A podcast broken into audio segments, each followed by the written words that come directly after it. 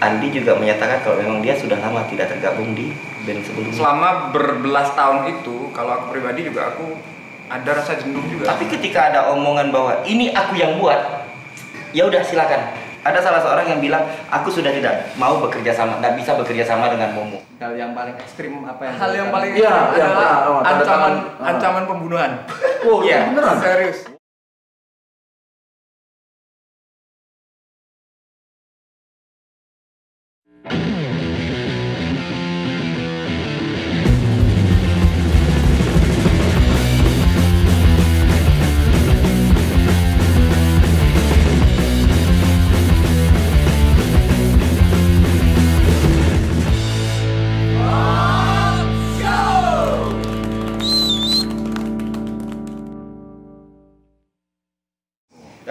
Sebelumnya mungkin mau nambahkan mungkin sebenarnya asik kalau ada Andi dan Ya. Zudil juga.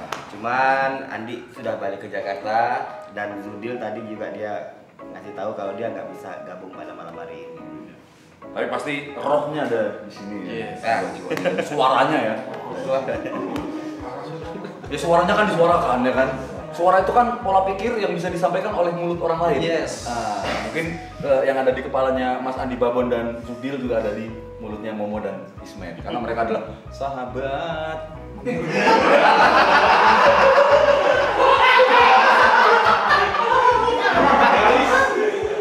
Tapi ceritain tadi ya respon Balik lagi, balik lagi. Setelah tiga, eh, 2016 tadi hengkang. Beberapa anak itu ngapus tatonya. Oh ya? Iya. Oh iya loh. Iya. Karena emang dulu banyak banget yang tato logo itu banyak banget. Buku-buku baca, Ya.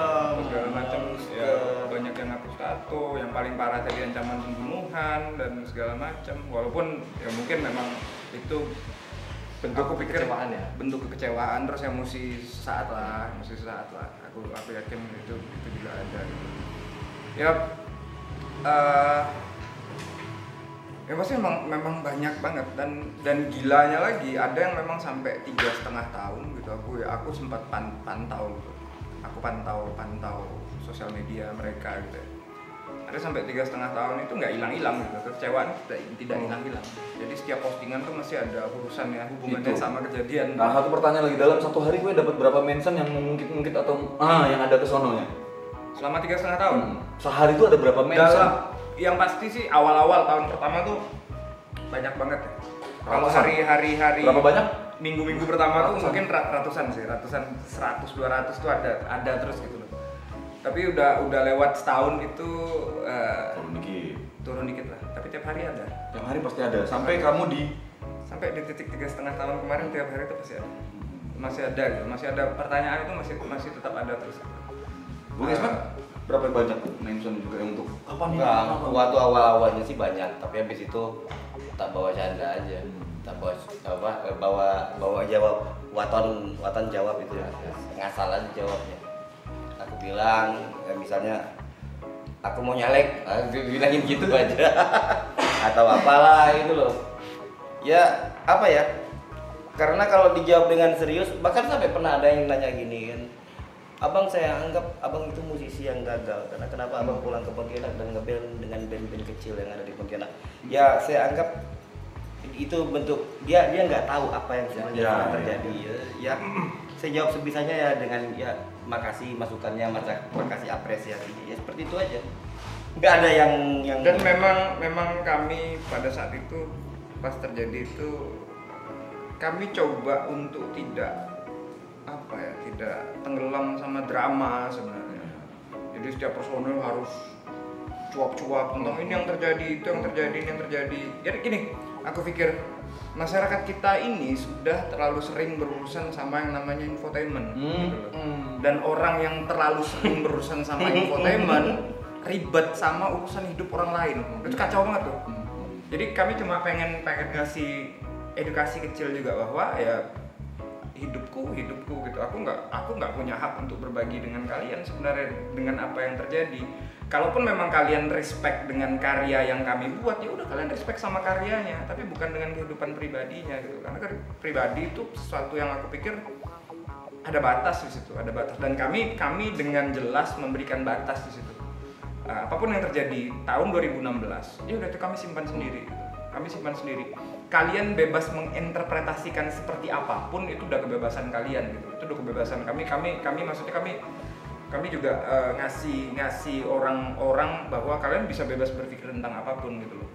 Eh, tapi yang yang tidak kami berikan adalah karena ketika di situ nanti ada statement dari A, statement dari B, statement dari C, ujung-ujungnya akan terjadi ada yang namanya kubu-kubu dan segala macam itu malah malah aku pikir itu mempertajam konf- konflik gitu loh. Kami tidak punya kami tidak punya kewajiban untuk mengklarifikasi apa pun pada saat Sampai itu. pada hari ini, Sampai pada saat ini. sampai gimana? Nanti. Oh ya. Udah ada episode pertama tonton lagi. Jadi waktu itu kami kami pikir kami tidak punya kewajiban untuk mengklarifikasi apa pun karena kami sangat awal-awal ya waktu di Captain Jack itu kami sangat menentang banget dengan dengan dengan dengan budaya infotainment ini gitu dan Ya. kami terapkan itu juga. Apa? TV sampah. Hmm. Mungkin salah satunya di situ gitu. Dan yang dan yang di yang diceritakan tadi juga ya ya itu bukan bentuk klarifikasi sih sebenarnya ya dan cuma hanya menceritakan runut Faktual. faktualnya Faktual. itu seperti itu dan apa pun itu itu sudah kami simpan dalam eh, perpustakaan sejarah gitu. kami melihatnya ke depan intinya apa pun yang terjadi sampai sekarang ini semuanya udah fine fine aja kok. Udah semuanya udah fine fine aja kok. Ada yang kembali ada yang enggak. Itu udah hal yang biasa kalau aku pikir. Ya buktinya 22 Desember kemarin saya pribadi dan teman-teman itu sangat mengapresiasi apa yang apa yang terjadi di Gor Pancasila pada Kemarin. minggu malam kemarin Nanti sebelum kita ngomongin Gor Pancasila kan kita kedatangan juga nih orang-orang yang bertanggung jawab di balik layar, Iya. titik balik kemarin ya. Tapi kita sebenarnya masih ngorek-ngorek masih panjang juga. Ya, monggo, silakan, nggak apa-apa. Situ duluan apa saya duluan? Situ, Situ duluan. Situ duluan, situ duluan. Situ, situ lah. Situ, satu, situ satu. situ satu tuh. Monggo. Saya. Saya. Saya. Benar. Iya. Waktu awal membuat Jack. Oke, secara musikalitas nih, saya sebagai ya yang dikit-dikit kadang main band lah, itu Kapten Jack, Momo, apa Ismet, Judil dan Babon ini sudah selesai dengan urusan tataran pertama yaitu instrumen. Iya. Jadi udah gak ada masalah Babon dengan drumnya, Ya. Momo dengan teknik nyanyi dan gitarnya, Ismet dengan isian keyboardnya, Judil dengan gitar nggak masalah, jago-jago. Nah, pesan-pesan dari waktu awal bikin Kapten gue pengen bikin dan menyuarakan apa itu di awal dulu 99. Sampai akhirnya kan kalian bikin A, B, C, D itu memang udah ada planningnya atau memang ah udah jalan aja dulu. Nanti lihat lihat di perjalanan sampai berapa tahun kita berjalan.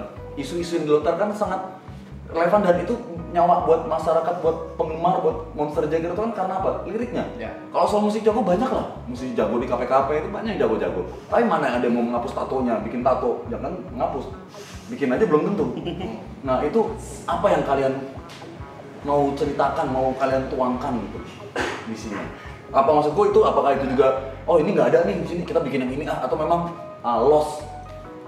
Ah, 99 mungkin sejarahnya mungkin dari dari dari aku dulu mungkin ya. Karena mungkin memang eh, kebetulan yang jadi jadi penulis lirik utama di band aku kebetulan. Kalau musik sih memang urusan bareng ya. Tapi kalau lirik memang lirikal eh, ke- ke- kebanyakan memang.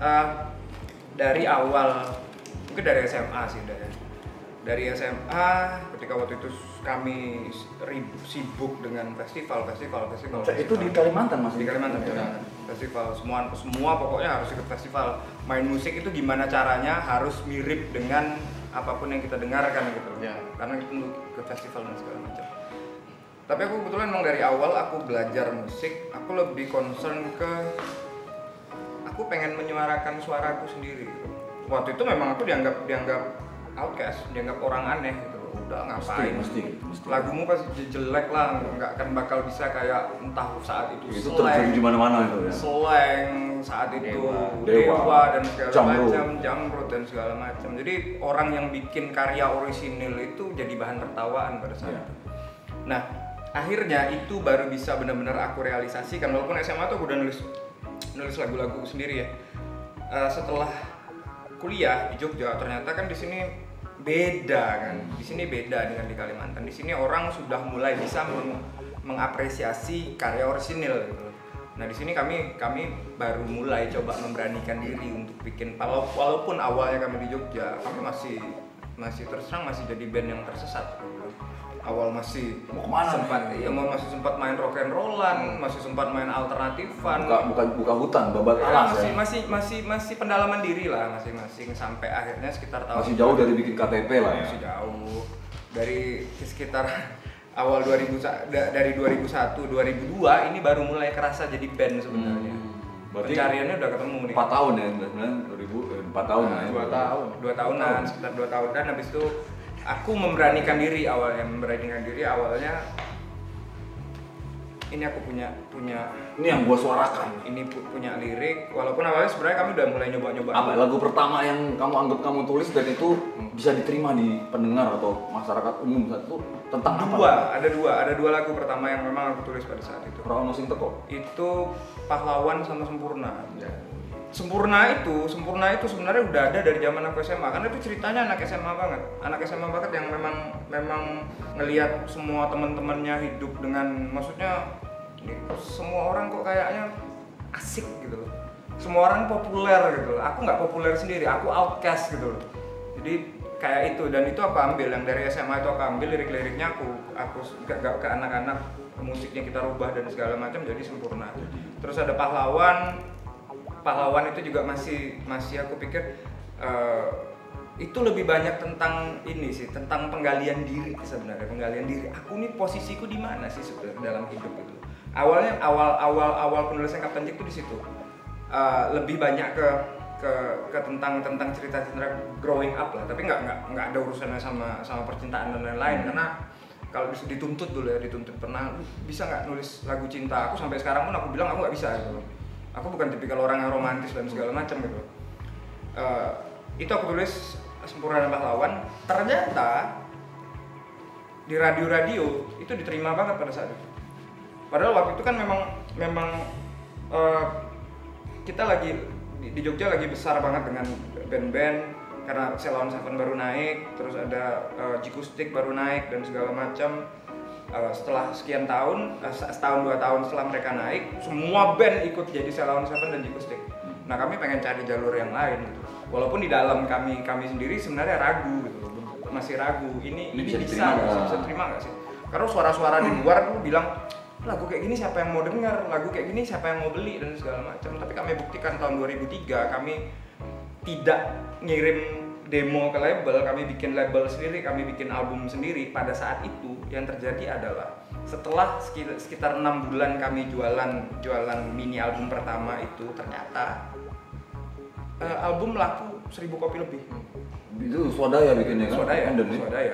Tapi sebelum itu kan sempat naik dulu di radio kan? Iya di radio dulu. Dari radio dulu kami coba tes ke di radio ternyata di radio senang kami dapat sempat dapat waktu itu the best indie tahun sekian lah di, Ya. di ada di, ada beberapa radio di, di Jogja di chart nomor satu Dan Indie. jadwal manggung di pensi-pensi Padat. kuliah.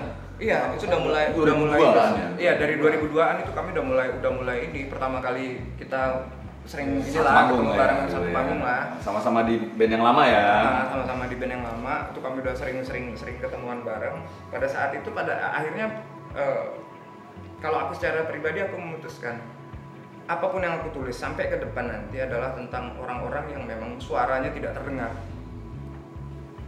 Topik-topik yang Marginal. memang tidak dilirik oleh orang banyak. Dan ternyata eh, banyak gitu di luar sana Betul, itu teman-teman yang nggak umum.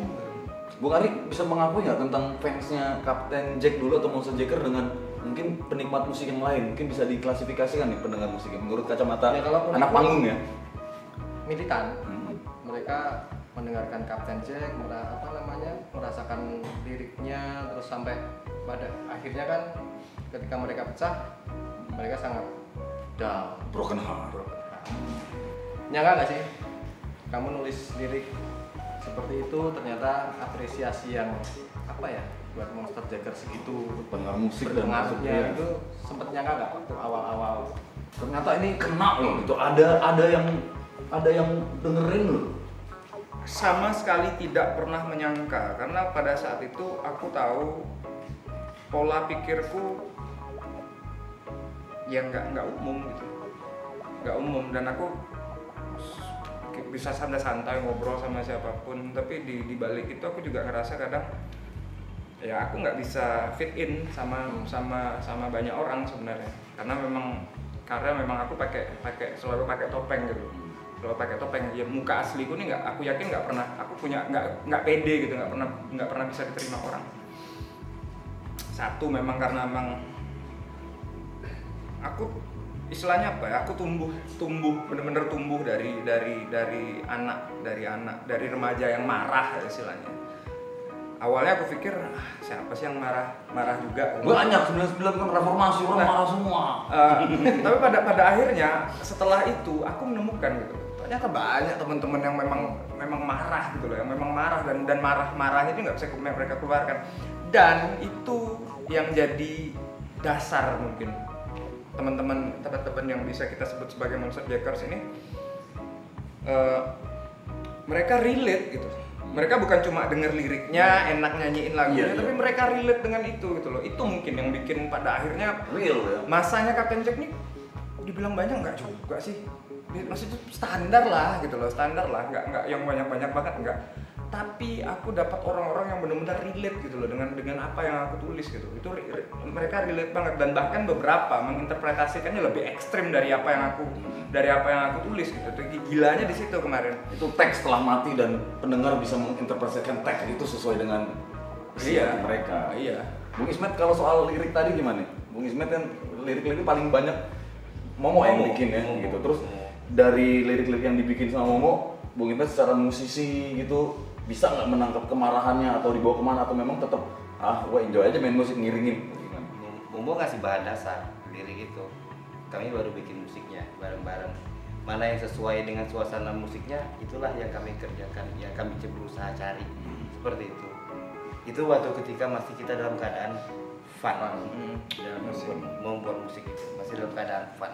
Dan muncul-munculnya embrio-embrio fans aja loh Monster Ya. Jacker tuh mulai tumbuhnya nih ceritanya piye gitu sampai gua loh Monster Jacker ngampilan gua Monster Jacker klit klitren Pasca- Monster Jacker mabuk Pasca album Fall of Concept.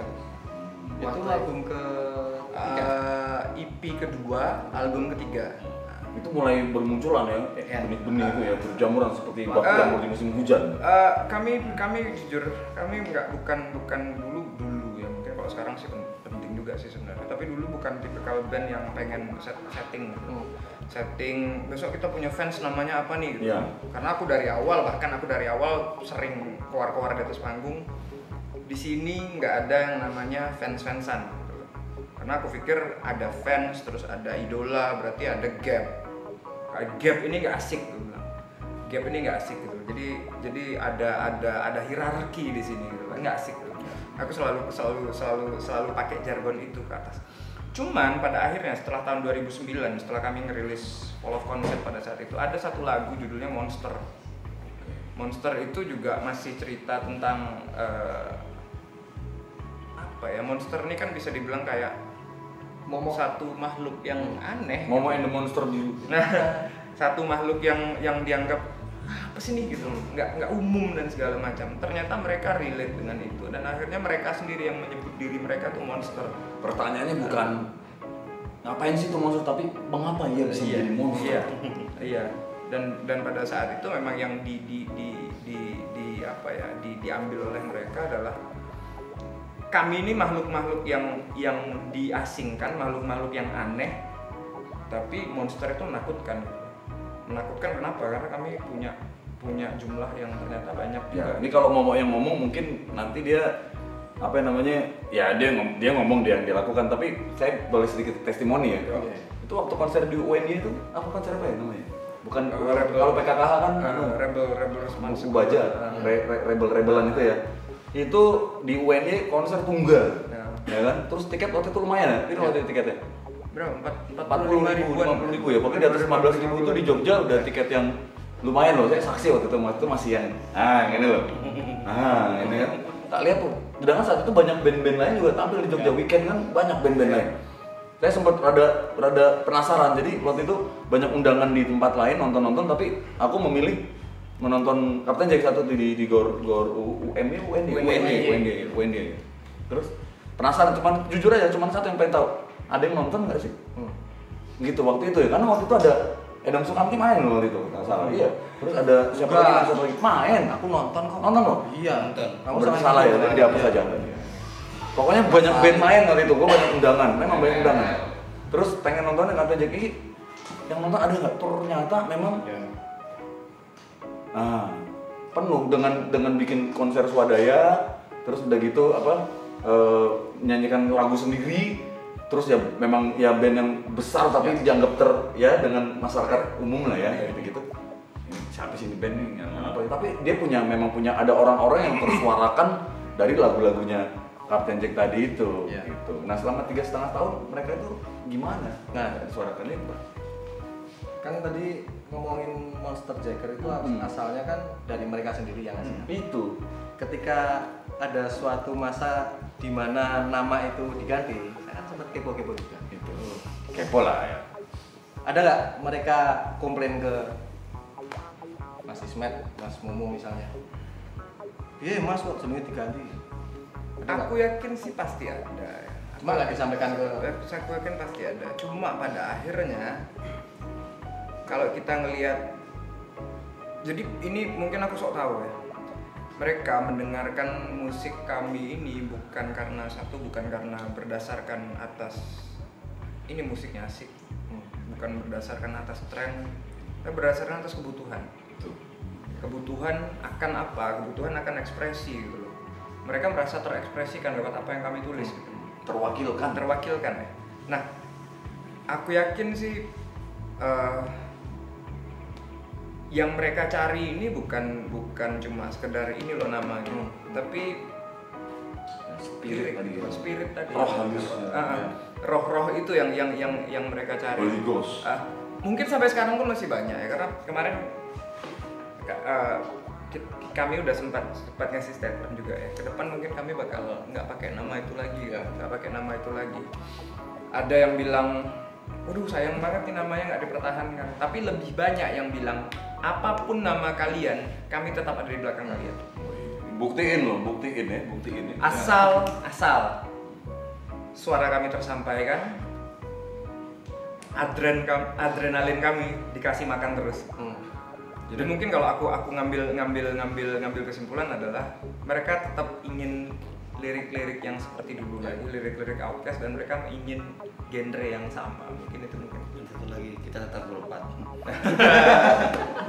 dan yang pasti ya itu kami Pancing lagi, pancing lagi.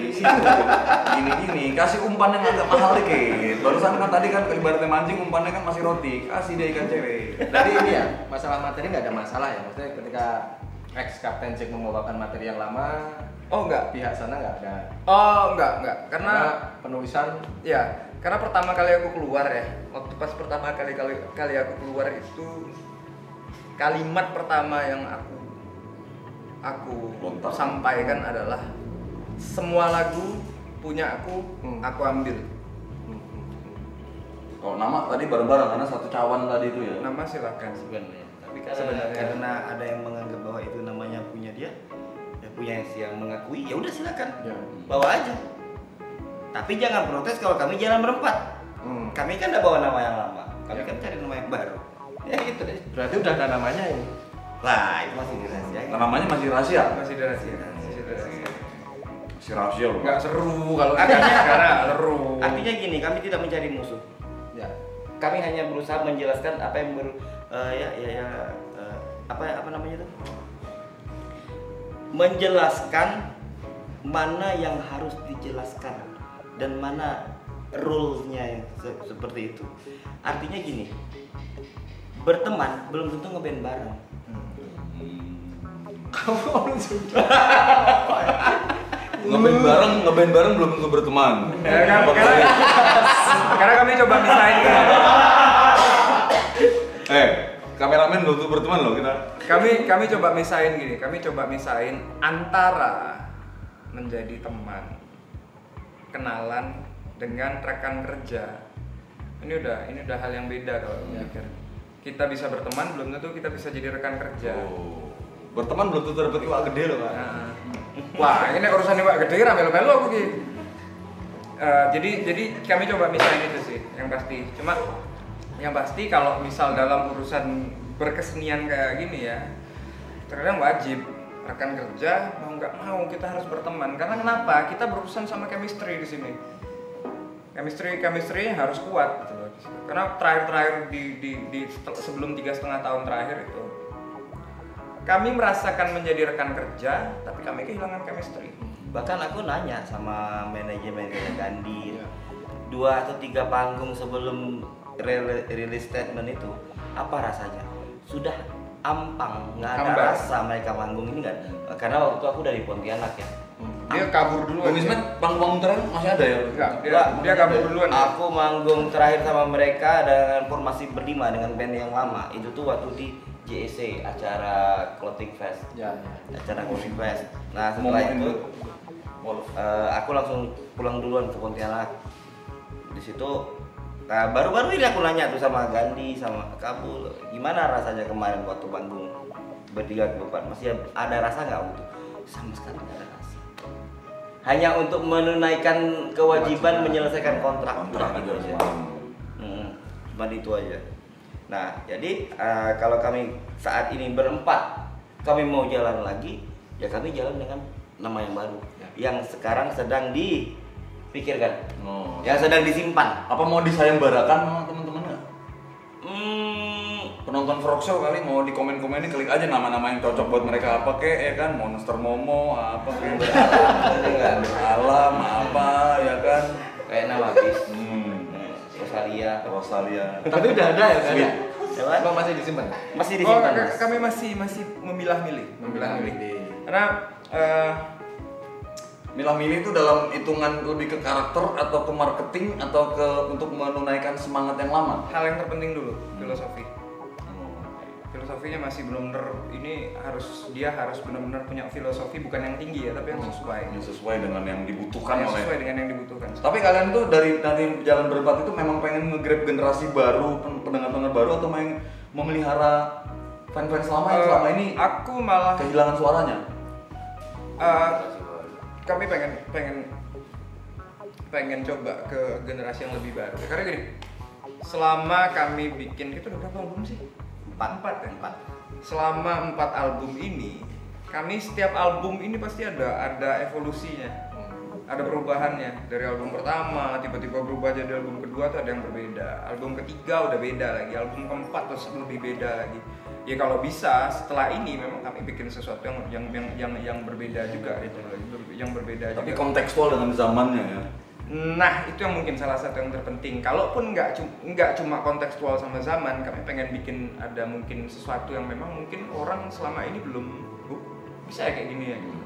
Dan yang perlu dicatat, ketika kami memulai berempat dengan memulai sesuatu, sesuatu yang baru lagi, kami memulai dari nol lagi, mulai dari nol lagi dan ya teman-teman kami berempat ini nggak masalah, kita dari nol lagi, dari nol lagi dan memang itulah keadaannya. Kami harus memulai lagi dari nol. Makanya titik balik kemarin namanya kan. Nah itu tanggung jawabnya Kabul sama Gandhi. titik balik. Gimana ya? Jauh kami. Habis ini kita panggil titik balik yang bertanggung jawab di balik-balikan kami. Jauh kami. Asal jangan membalik-balikan fakta ya. Artinya mungkin di sini kami kami mewakili berempat eh, Babon sama Zudil juga ya nyampaikan kalau ya seperti yang mau mau sampaikan lah waktu konser titik balik kemarin. Kami akan kembali. itu kalimat terakhir yang gue petik itu ya kan dari sekian ya kan kami akan itu yang gue catat kami akan kembali. Kami akan kembali dengan konsep yang baru. Ya. Kami akan kembali dengan suasana yang baru. Kami akan kembali dengan kerusuhan-kerusuhan yang baru. itu Oh, oke Kita break dulu, kita akan kembali juga kembali juga. dengan kerusuhan yang baru Yes. Oke, balik lagi di Frog Show masih bersama saya Diansa dan Gigi juga PA. Gigi PA masih bersama Momo dan Ismet Eh, Captain Jack. Captain Jack. yang namanya belum tahu sampai sekarang Ya, masih dirahasiakan. Nanti ada ini ya upacara tumpengan gitu. tumpengan kalau udah ada nama baru ya Ya. Pasti. Frog Show episode Bubur enam. me- ah, nih, Bubur merah putih. putih. gitu. Karena kami juga masih pengen mempertahankan tradisi leluhur. Hmm, itu penting. Balik lagi ke kemarin ya, Ya. konser titik balik tanggal 2 22 Desember. Desember ya. Yang terpantau sangat sukses. Sangat ramai ya, saya juga Ramai. memantau Tapi juga. memang wajar. Sosial media dari lewat mata kepala Ya. sendiri. Dari awal memang sudah diprediksi bahwa saya memprediksi bahwa bakal rame karena kan ya tiga setengah tahun Hmm. lihat fansnya militan. militan Padahal, padahal aku nggak pede loh kemarin. Aku pikir yang datang ah paling so-so lah, nggak diangkat 800 sampai 1000 mungkin gitu. Itu Di luar ekspektasi deh. Tapi kemarin Itu dari performa tapi emang kemarin sudah. terus terang jujur itu di luar ekspektasi banget. Ya betul, Bung Ismet. Di luar ekspektasi atau udah diperkirakan kayak gimana? sangat setuju dengan apa yang dibilang Momo sangat luar ekspektasi bahkan aku sendiri grogi sebelum naik panggung itu grogi Iya. Mas, masih didengar Asik. nggak nih? Masih Asik. masih ya? Iya as- asik loh ternyata bisa ngerasain grogi lagi gitu loh. Jadi awal awal mau naik itu lumayan nervous keringetan dan segala macam gitu. Dan Tapi- aku kemarin lagi dalam kondisi lambung kumat lagi parah kan makin makin jadi gitu. Tapi setelah naik ke atas ya ternyata semuanya balik lagi. tapi emang di setting nggak maksudnya konser di Pontianak adalah konser di tempat kelahiran terus konser terus lanjut lagi Jogja gedenya Ah, emang di setting atau emang Enggak, itu ya. sesuai tema sih Hmm. Pontianak sebuah pertemuan Jogja titik balik Enggak, tapi kalau mungkin gini sih. Waktu di Pontianak apa kami berpikir akan bikin ya, di Jogja ya, juga? ya. Enggak. enggak Enggak. Nggak mikir mau bikin di. Jogja waktu itu ya? Nah, itu belum waktu pertama kali aku berangkat ke Pontianak terus dan tetek bengeknya segala macam tuh untuk berpikir bisa balik lagi ngeband bareng aja nggak ada sebenarnya. Kalau aku pribadi nggak ada sama sekali. Kami cuma pengen pada pada saat itu kalau kalau aku aku pengen datang, aku pengen ketemu sama teman-teman lama aku. Aku pengen ketemu dengan teman-teman yang bersekian lama gini kami berproses gitu ya. Itu sama sekali sama sekali nggak ada gitu. Aku nggak tahu Ismet ya. Aku nggak tahu Ismet tapi yang pasti eh, Jogja itu baru jadi baru jadi apa ya konser kemarin 22 Desember itu baru jadi sebuah wacana itu setelah kami selesai main. Hmm, di Pontianak 26 Oktober itu selesai kami main terus balik ke backstage. Tiba-tiba itu jadi wacana. Walaupun sebelumnya Gandhi eh, terutama Gandhi sama Kabul ya kemarin udah sempat nanyain. Hmm. bahkan Mungkin aku nggak nih. eh, bisa nggak kalau abis itu dibikin di Jogja? Aku masih belum aku nggak bilang masih aku nggak tahu. Aku tunggu aku tunggu lihat anak-anak dulu anak-anak punya kesepakatan apa abis itu. Karena kalau aku pribadi jujur ini bukan tentang kami balik lagi bukan tentang bikin konser atau enggak tapi ini yang tadi aku bilang ini tentang gimana caranya kami eh, kembali merekatkan gitu loh merekatkan jadi jadi teman dulu gitu merekatkan hubungan yang kemarin ya sempat sempat sempat apa ya sempat renggang ya Mantan jadi teman tuh ya? Oh, eh. Mantan teman band tuh? Beda nama bandnya. Jadi teman aja. Nah balik ke titik balik itu gimana kalau kita nggak panggil aja orang Ya. yang bertanggung jawab Bung Ari? hmm. ya ini aku present dulu ya aku Yes. present ya sebenarnya ada banyak banget kemarin yang bertanggung jawab atas suksesnya kemarin titik balik Eh, mungkin yang pertama ini adalah ya mantan manaj- di manajemen Captain Jack juga ada ada Gandhi ada Kabul terus yang pasti yang bertanggung jawab untuk akhirnya bisa mewujudkan cara ini ada teman-teman dari Jogja Homecoming kita sambut Kita sambut. Jogja Om. Ini tangannya Pak Jokowi. Gimana dulunya? Gimana? Wih rame. Iya, iya. Ini dia buat dibawa boleh ya. Gimana kalau kita ini kayak kita boleh rekam nggak? Hmm, boleh. Boleh, boleh. Ini aja ya, slow. dan tanpa sepengetahuan teman-teman kita hadirkan juga mantan ex Tapi ya seperti yang mau bilang tadi, ya sekalian juga kami mau apa ya nyampaikan terima kasih buat teman-teman yang di Pontianak untuk sebuah pertemuan ya. Ya mungkin disebutin namanya salah satu yang banyak Ya, musisi. Pontianak yang ikut.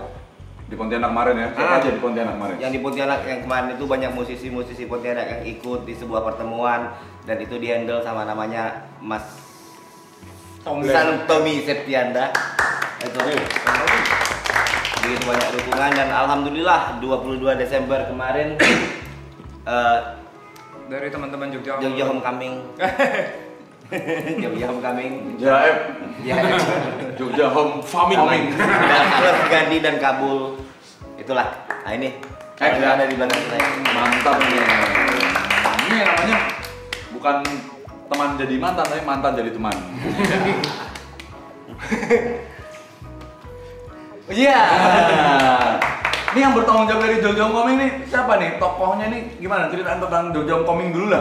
Mungkin sebelum bikin Kapten Jack, kalian ini bikin apa dulu sih? Coba siapa yang ngomong? Siapa yang ngomong? Siapa? Oke. Tangga, tangga, gimana? Oke, Jogja jadi, Coming ini uh, apa sih sebelumnya sebelum kalian ngangkat ex Kapten Jack ini? Jadi Jogja Homecoming ini sebenarnya adalah eh, bentuk kegelisahan teman-teman sih kayak beberapa waktu yang lalu tuh kami eh, ngobrol banyak tentang eh, gimana sih Jogja hari ini gitu. Jadi ya, teman-teman Jogja hari ini kayak kekurangan tempat buat meng, apa ya, ekspresikan eh, karya mereka. Terus eh, maka dari itu teman-teman Jogja Homecoming ini pingin hadir untuk eh, ngasih sebuah wadah Eh, kayak uh, bagaimana kalian untuk uh, mem- mementaskan atau berekspresi. Berekspresi uh, di ranah original musik kalian terutama ya waktu itu. Terus uh, selang beberapa bulan terus kami juga kepikiran gimana kalau kita buat program edukasi. Uh, program edukasi uh, yang sejauh ini udah kita jalanin itu program yang foto ya, eh, Iya, foto. kita ada sharing session juga sama Mas Kabul juga untuk uh, menata manajemen dari sebuah band dan bagaimana pada akhirnya dokumentasi itu tertata rapi. Nah itu pertama kalinya kita kerja sama sama Momo juga. Eh, Itu pertama kali kita eh, Mau sok kapan lo? hmm, itu Bulan pertama kali pertama kali itu puasa tahun ini kayaknya. Iya, tahun tahun ini. Terus ya intinya Jogja Homecoming ini eh, movement sih lebih ke movement daripada komunitas. Jadi ini sebagian kecil banget dari Jogja Homecoming itu. Itu Yang terdiri latar belakangnya apa aja nih anak-anak Jogja Coming ini bisa kumpul dan membuat sesuatu? latar belakangnya banyak banget ada yang sekarang kuli kuliah terus sekarang ada yang kerja di media ada yang eh, banyak Buru panggung. banyak banget ya Ah. buru panggung terus ada yang eh, pen- pencari kerja terus banyak banget pokoknya Nyari kerja, terus kerjanya apa? Nyari kerja. Nyari kerja. terus eh, intinya adalah teman-teman yang apa ya kayak eh, apa sih tadi Iya, punya satu visi dan satu untuk misi ya untuk kembaliin Jogja jadi merekatkan uh, komunitas dan teman-teman musik ya yang ada di betul Jogja. Ya, itu kira-kira Kamu di sini. Reza di sini, ya, ya, ya.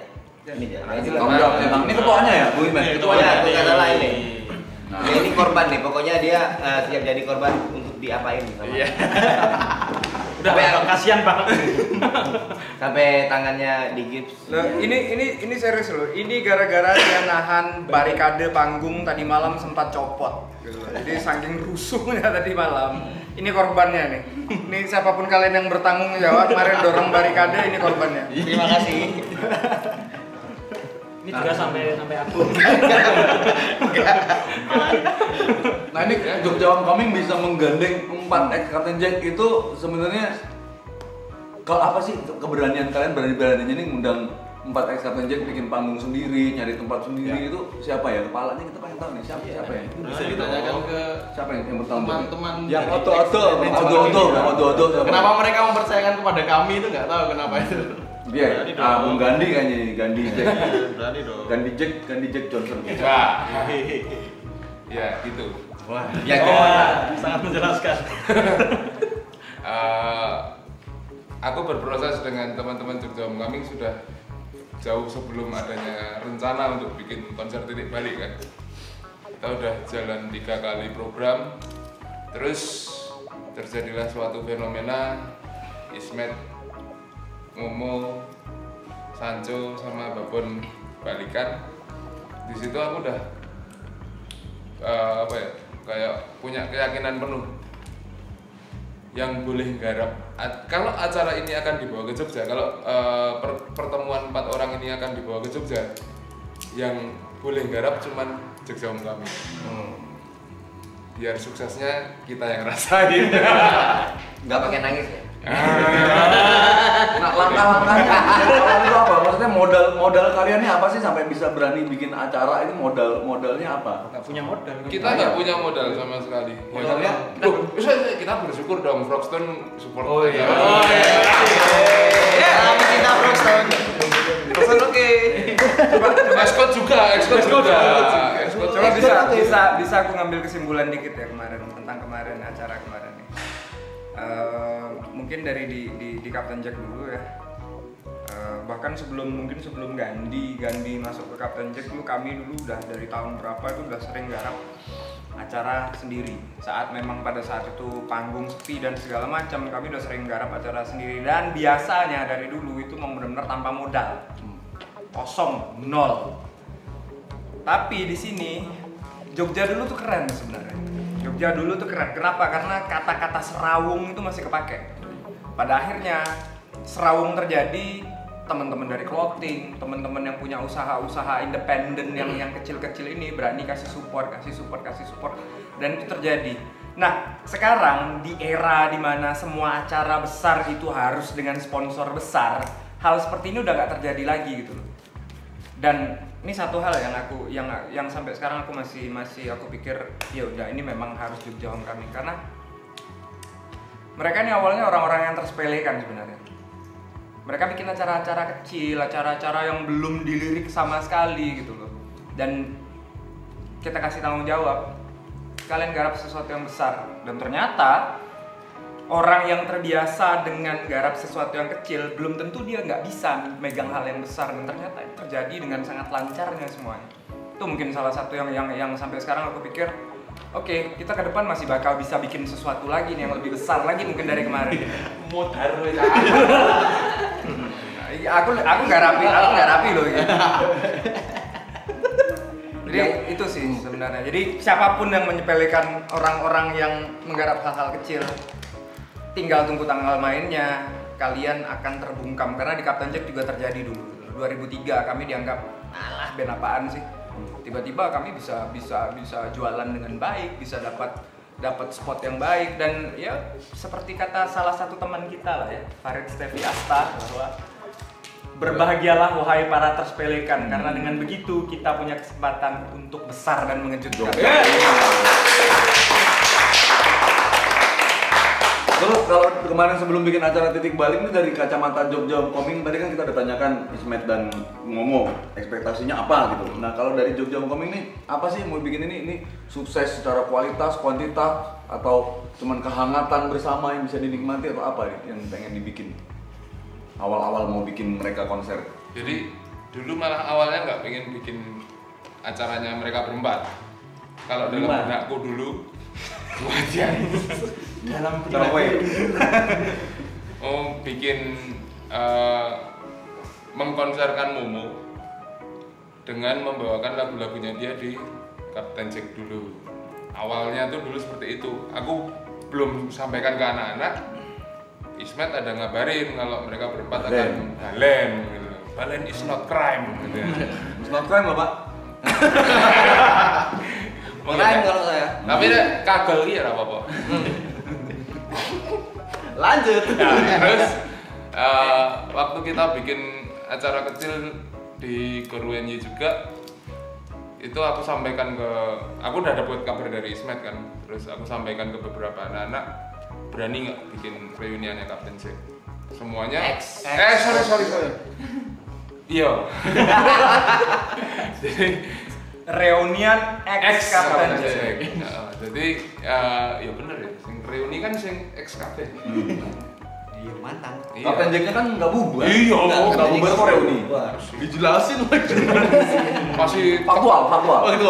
masih tegak berdiri dan berkibar tinggi ya Aku rapalin buku. Lanjut.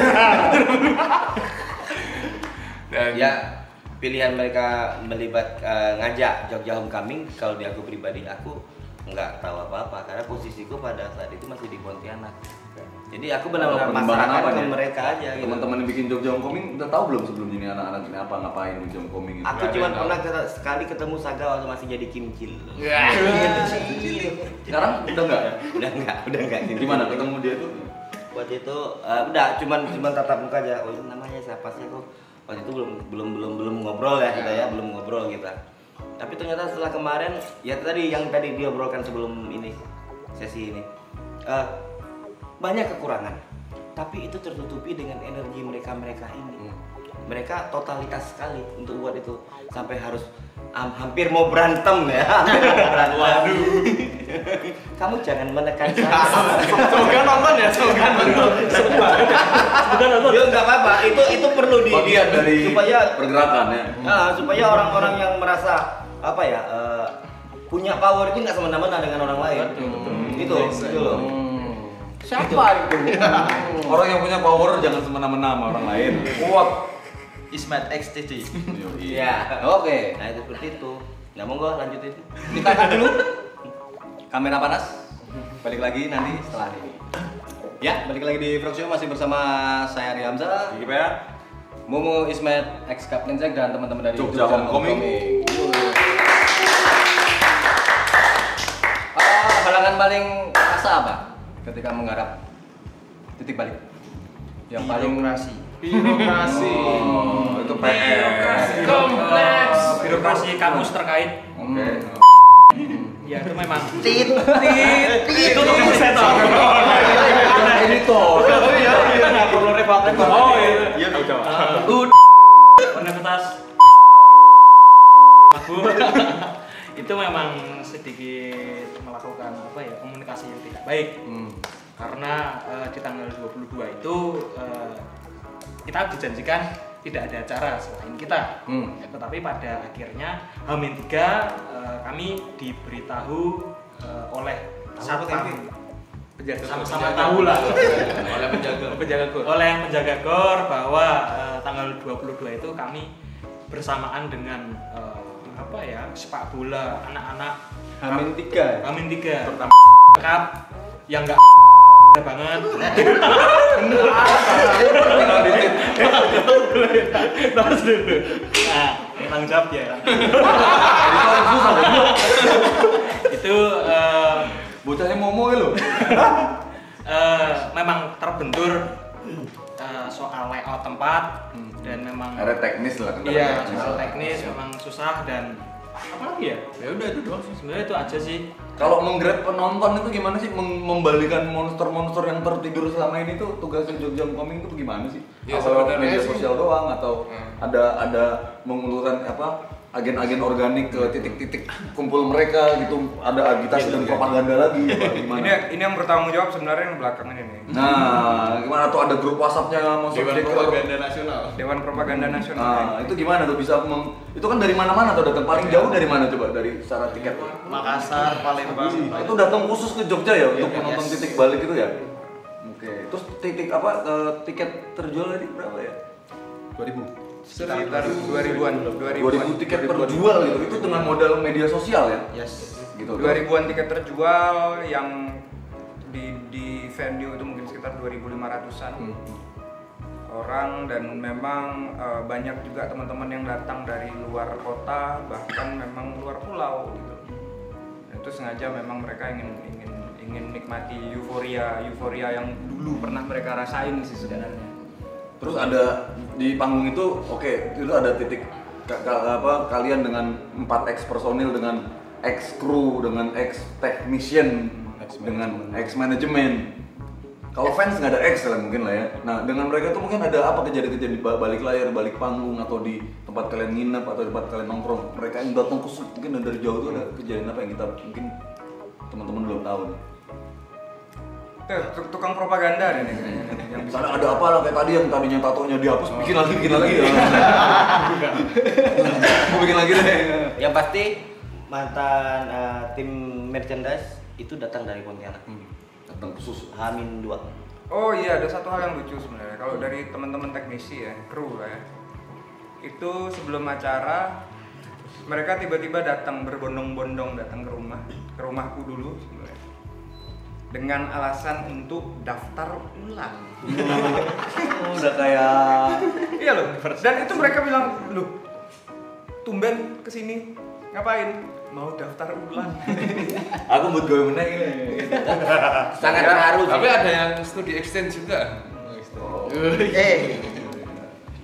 Sangat terharu sih karena nggak nyangka ketika kami berempat dengan Jogja Homecoming dan Gandhi dan Kabul bikin event ini mereka itu kayak datang lagi kayak balik ayo sini Otomatis tanpa otomatis ya?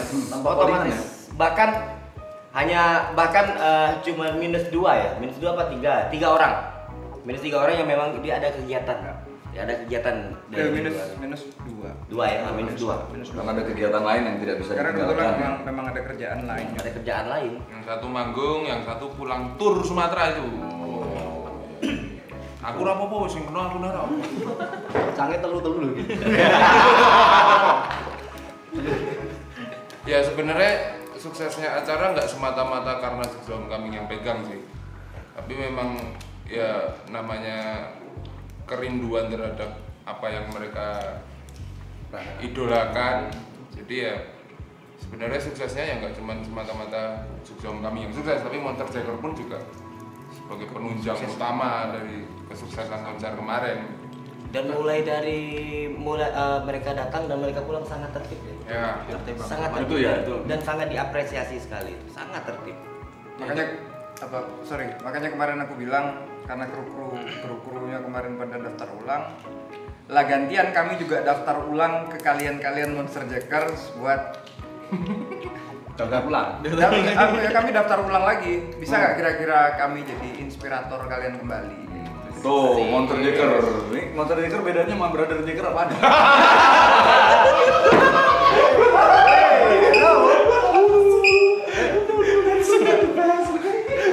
Beda. Nggak tahu, nggak tahu, nggak tahu. Monggo, monggo. Yang punya. Pak Ari yang punya acara. Eh. Oh nganu, Brother Jackers itu fansnya Kapten Jack. Oh. Iya. Monster Jacker fansnya monologis. Enggak, Monster Jackers itu fansnya Kapten Jack. entean Nggak, nggak, ya pasti, ya pasti gini deh, ya pasti gini deh. Kelanjuran A. Eh, kalau dari kami, kami berempat ya mungkin sama aja kayak dulu gitu. Kami nggak tetap sampai sekarang nggak percaya ada yang namanya fans-fansan segala macam karena itu ada hierarki gitu. loh. Ada ada batas antara siapa yang mendengarkan dan siapa yang jadi idola. Kami nggak pengen seperti itu. Besok pun kalau memang memang ini nantinya akan ada nama baru, terserah kalian kalian mau nyebut diri kalian apa. Tapi yang terpenting kalau aku sih aku pikir yang penting kalian jadi manusia itu doang. Bukan kalian tetap jadi manusia dan bukan netizen. Dan bukan robot.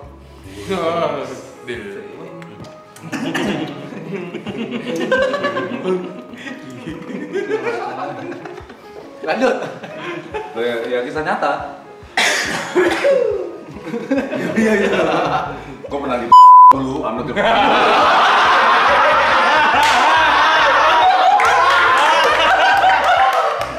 Kami nggak tahu apa-apa. jangan libatkan kami pernah editornya. Yang edit susah. Oh, ini loh. cukup emosional ya enggak ya Iya, iya. Mantan. Dan eh, kami berterima kasih untuk semua teman-teman yang kemarin datang di konser TTB dan kami tidak ada apa-apanya tanpa kalian. Asik, asik. Oh, tapi satu lagi tuh, eh, kemarin tuh eh, beberapa kali nonton konser dan mengerjakan sebuah konser, konser titik balik itu jadi konser paling emosional yang pernah pernah apa ya pernah saya alami. Jadi waktu itu kan emang aku di stage dan ketika teman-teman berempat ini mau naik, eh, aku counting untuk eh, mereka naik itu benar-benar energinya yang awalnya tadinya aku di atas panggung terus terus harus kayaknya nggak kuat deh aku harus turun dan terserah mereka mau ngapain panggung ini terserah. Itu benar-benar ketika mau mau naik dan tra- apa ritual yang dia lakukan tuh benar-benar kayak oh kayak gitu. Terus ya udah aku harus turun ini milik mereka terserah mau diapain. Itu benar-benar anu mas sangat mas.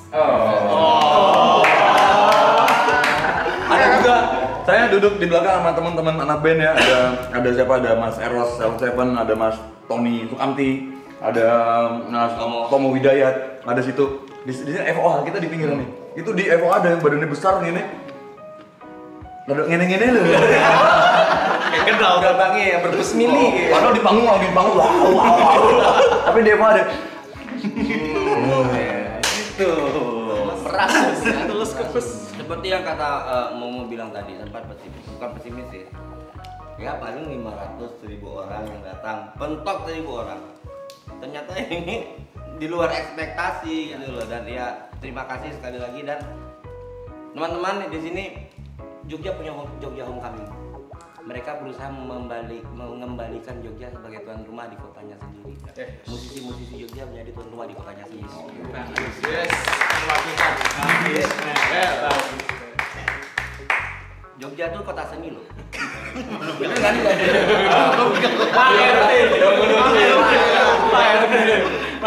Calon wali kota Pontianak, saudara-saudara. Ngalahin. ya seperti itulah. Ya.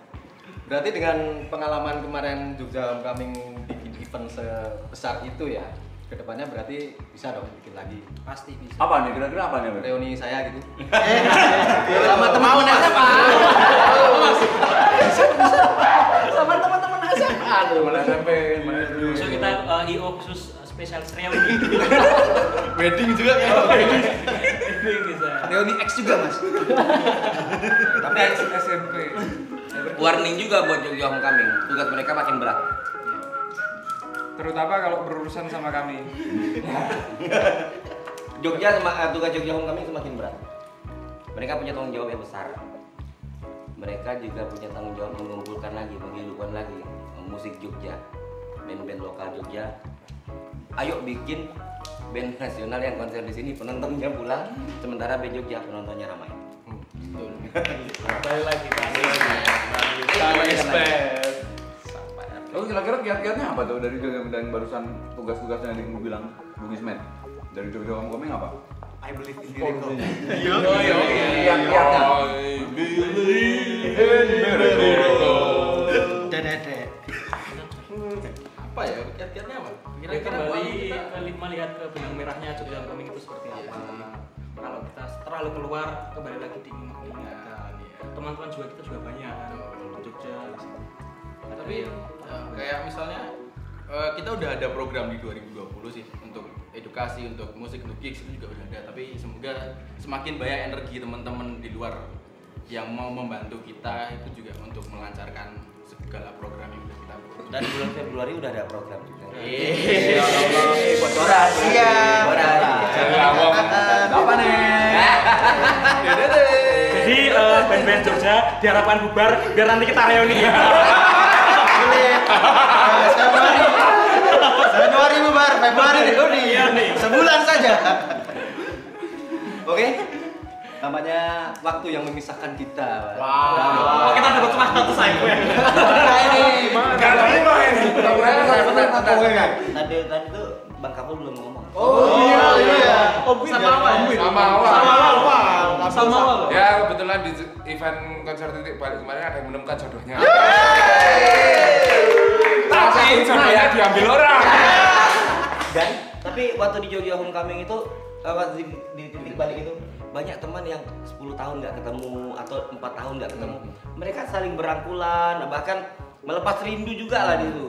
Bukan hanya kami berempat, tapi orang-orang yang datang di situ. Berarti the real point back ya? Yes. Ya, Original titik balik. Iya. Point back. Point Point back not crime. Balik point back.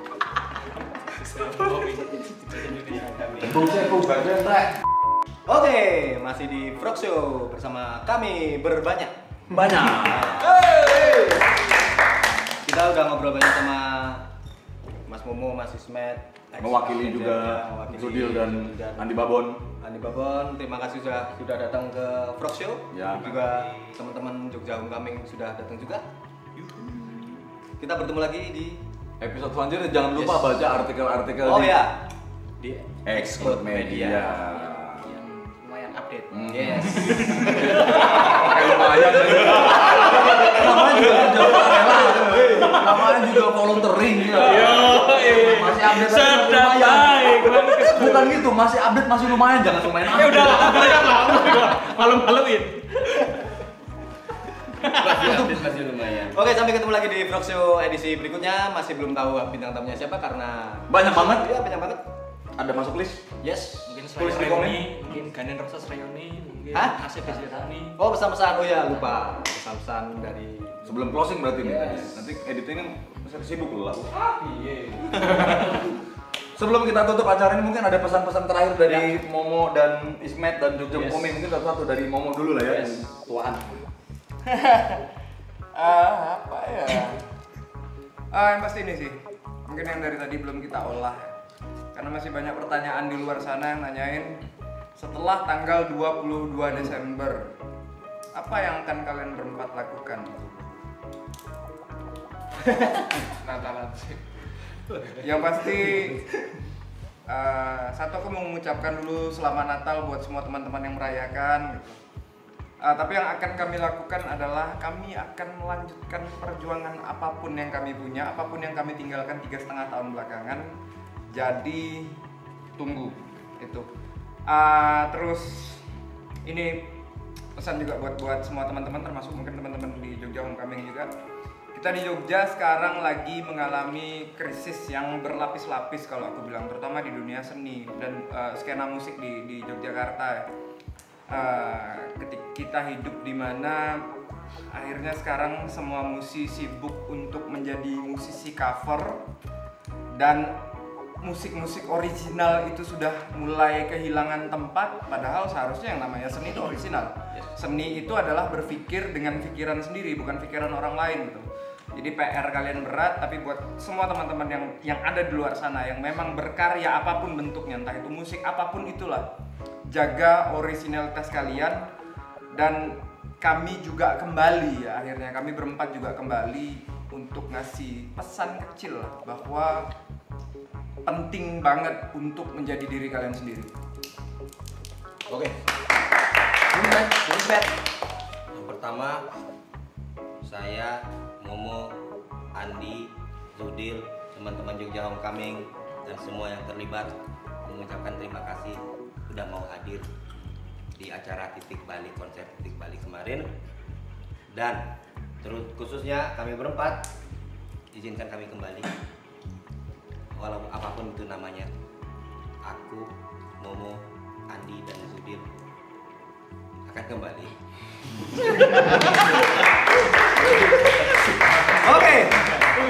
Dari Jogja Homecoming ada pesan-pesan? Wakilnya Kabul, kabul, kabul. Kata bul, aku kata bul. Sama wah aja dah. Kabul dan pasangan. Sakinah mawadah dan basak. ayo mas singkat mas Ada pesan? apa ya rajin-rajin membaca biar bertambah ilmunya dah aja Kepala sekolah. Tamat satu makin. Jangan lupa makan. Jangan menjelaskan ya. Sampai ketemu lagi di Proxio edisi berikutnya. Bye bye.